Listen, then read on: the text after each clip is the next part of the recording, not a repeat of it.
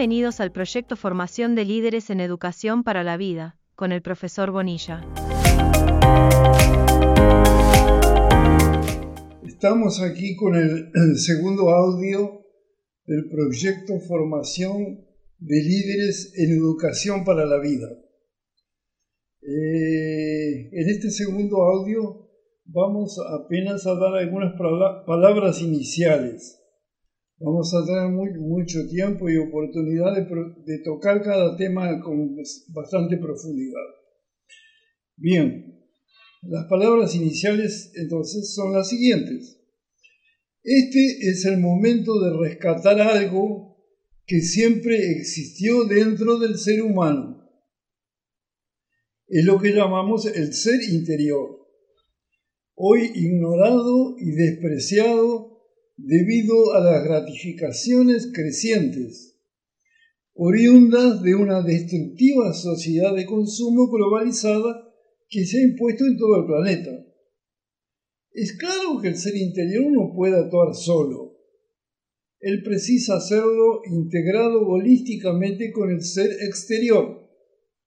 A partir del casamiento entre los dos seres, se abre espacio para que la gran utopía que más adelante vamos a explicar bien su significado, se transforme en realidad tangible. Fue esto lo que enseñaron los sabios auténticos desde hace milenios.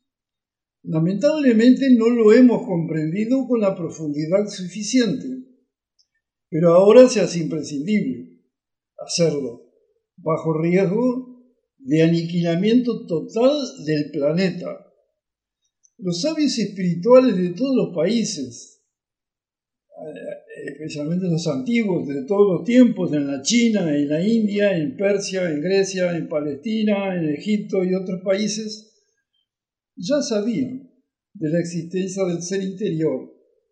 Ahora apenas estamos redescubriendo que la verdadera sabiduría no es crear una bomba atómica más potente o un computador más veloz lo que precisamos es desarrollar más plenamente las capacidades interiores que ya tenemos, pero que están sofocadas por el peso elefantiásico de las apariencias, del consumismo, de la codicia, del comodismo, de la inercia y de la superficialidad.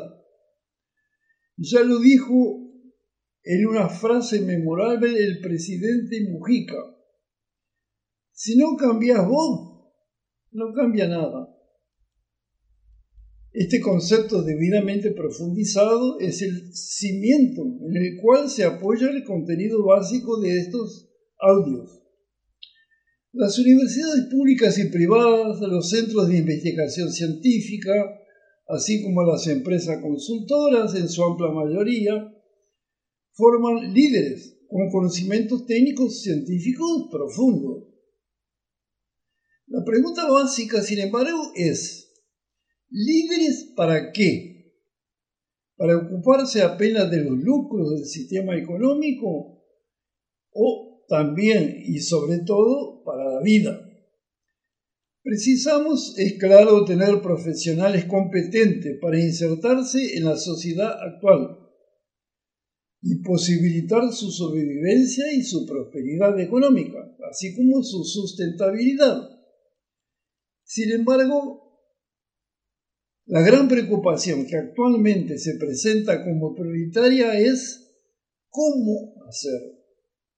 Y ella precisa ser ampliada para ¿por qué hacer? ¿Para qué hacer? ¿Y para quién hacer? Entonces, un nuevo, un nuevo ingrediente debe entrar en juego, que es la vida humana ¿Para qué vivimos?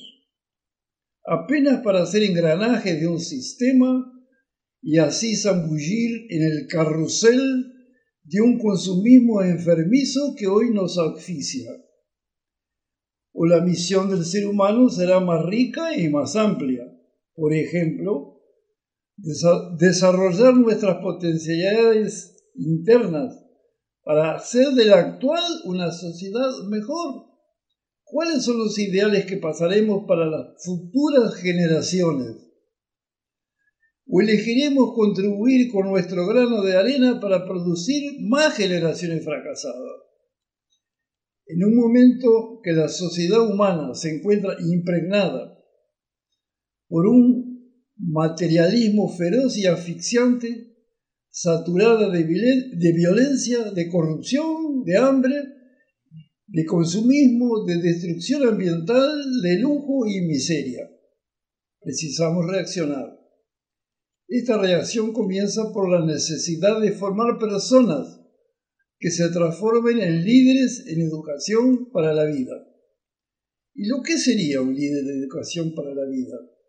Sería un ciudadano que hubiese recibido formación suficiente para comprender que el mundo exterior puede ser cambiado a favor del ser humano si descubrimos primero la riqueza de nuestro mundo interior, para después hacer la síntesis entre ambos a través de un proyecto de vida personal que sea simultáneamente bueno para cada uno de nosotros y bueno para toda la sociedad.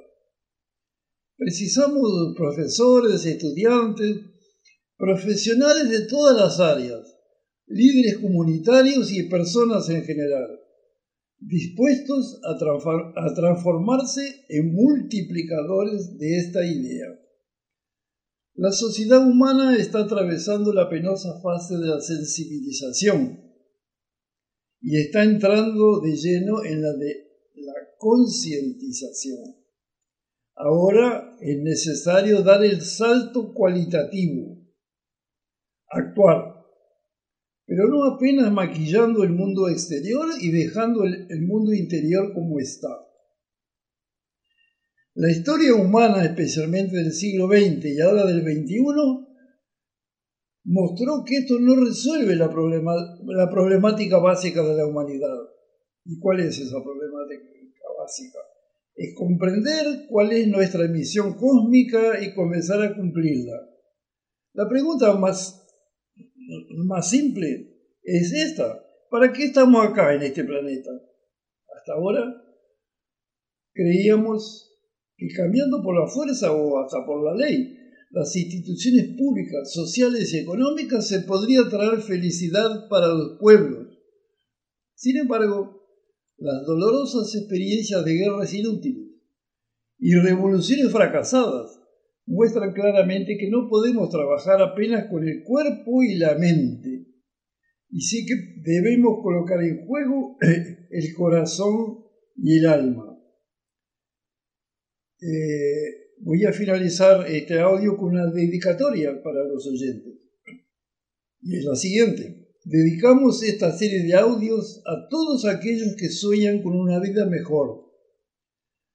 La larga serie de discusiones ideológicas y de revoluciones fracasadas sirvieron durante el siglo XX como pruebas experimentales de que no alcanza con cambios exteriores todo indica que estos cambios exteriores, que sin embargo son necesarios, deben ser acompañados de cambios interiores. El ser humano precisa en el siglo XXI procesar esta combinación y, comprender que la realidad exterior es una manifestación de algo que está subyacente, como si fuese una fuente. Si el agua sale turbia desde allí, no conseguiremos purificarla después. Las personas se sienten impotentes hoy para luchar contra el monstruo del consumismo, la cosificación y la gananciosidad. Pero hay un lugar donde darle batalla y derrotarlo, en nuestro corazón. Estos audios eh, posibilitarán rescatar el idealismo que hoy vive escondido en nuestro interior, hasta llegar a una masa crítica necesaria. Esa masa crítica, extrayendo lo subyacente, lo que está dentro de nosotros, para afuera, transformará la utopía en realidad. Este es el camino, como dijo Jesús. Eh, cuando me refiero a utopía, me refiero a una sociedad más justa, más digna, más humana. O sea, algo que casi todo el mundo, creo, lo desea. Entonces la utopía no es una fantasía necesariamente, puede ser un, un deseo que estamos manifestando aquí, que tenemos que transformarlo en realidad. Y eh, este, esta serie de, de audios es dedicada a todos los habitantes de este planeta, no importando edad, idioma, color, nivel de instrucción ni ningún otro ítem clasificatorio. Eh, o sea, para todos los seres humanos. Quería con todo hacer una aclaración para que no se entienda mal. El, tema de espiritualidad va a ser largamente comentado en, varios audios, pero desde ya quiero hacer una clarificación. No practicamos ninguna religión. Creo sí en la existencia del creador del, universo, pues este, el universo no surgió de la nada. Ni siquiera un lápiz surge de la nada. Hubo una inteligencia atrás, humana en ese caso, que, creó el lápiz. Esto será largamente detallado más adelante. Apenas quería hacer una colocación relativamente eh, simple, pero eh, necesaria. Bien, ¿quiere participar de este proyecto? Bien, aguarda los próximos audios y muchas gracias por acompañarnos en esta cruzada.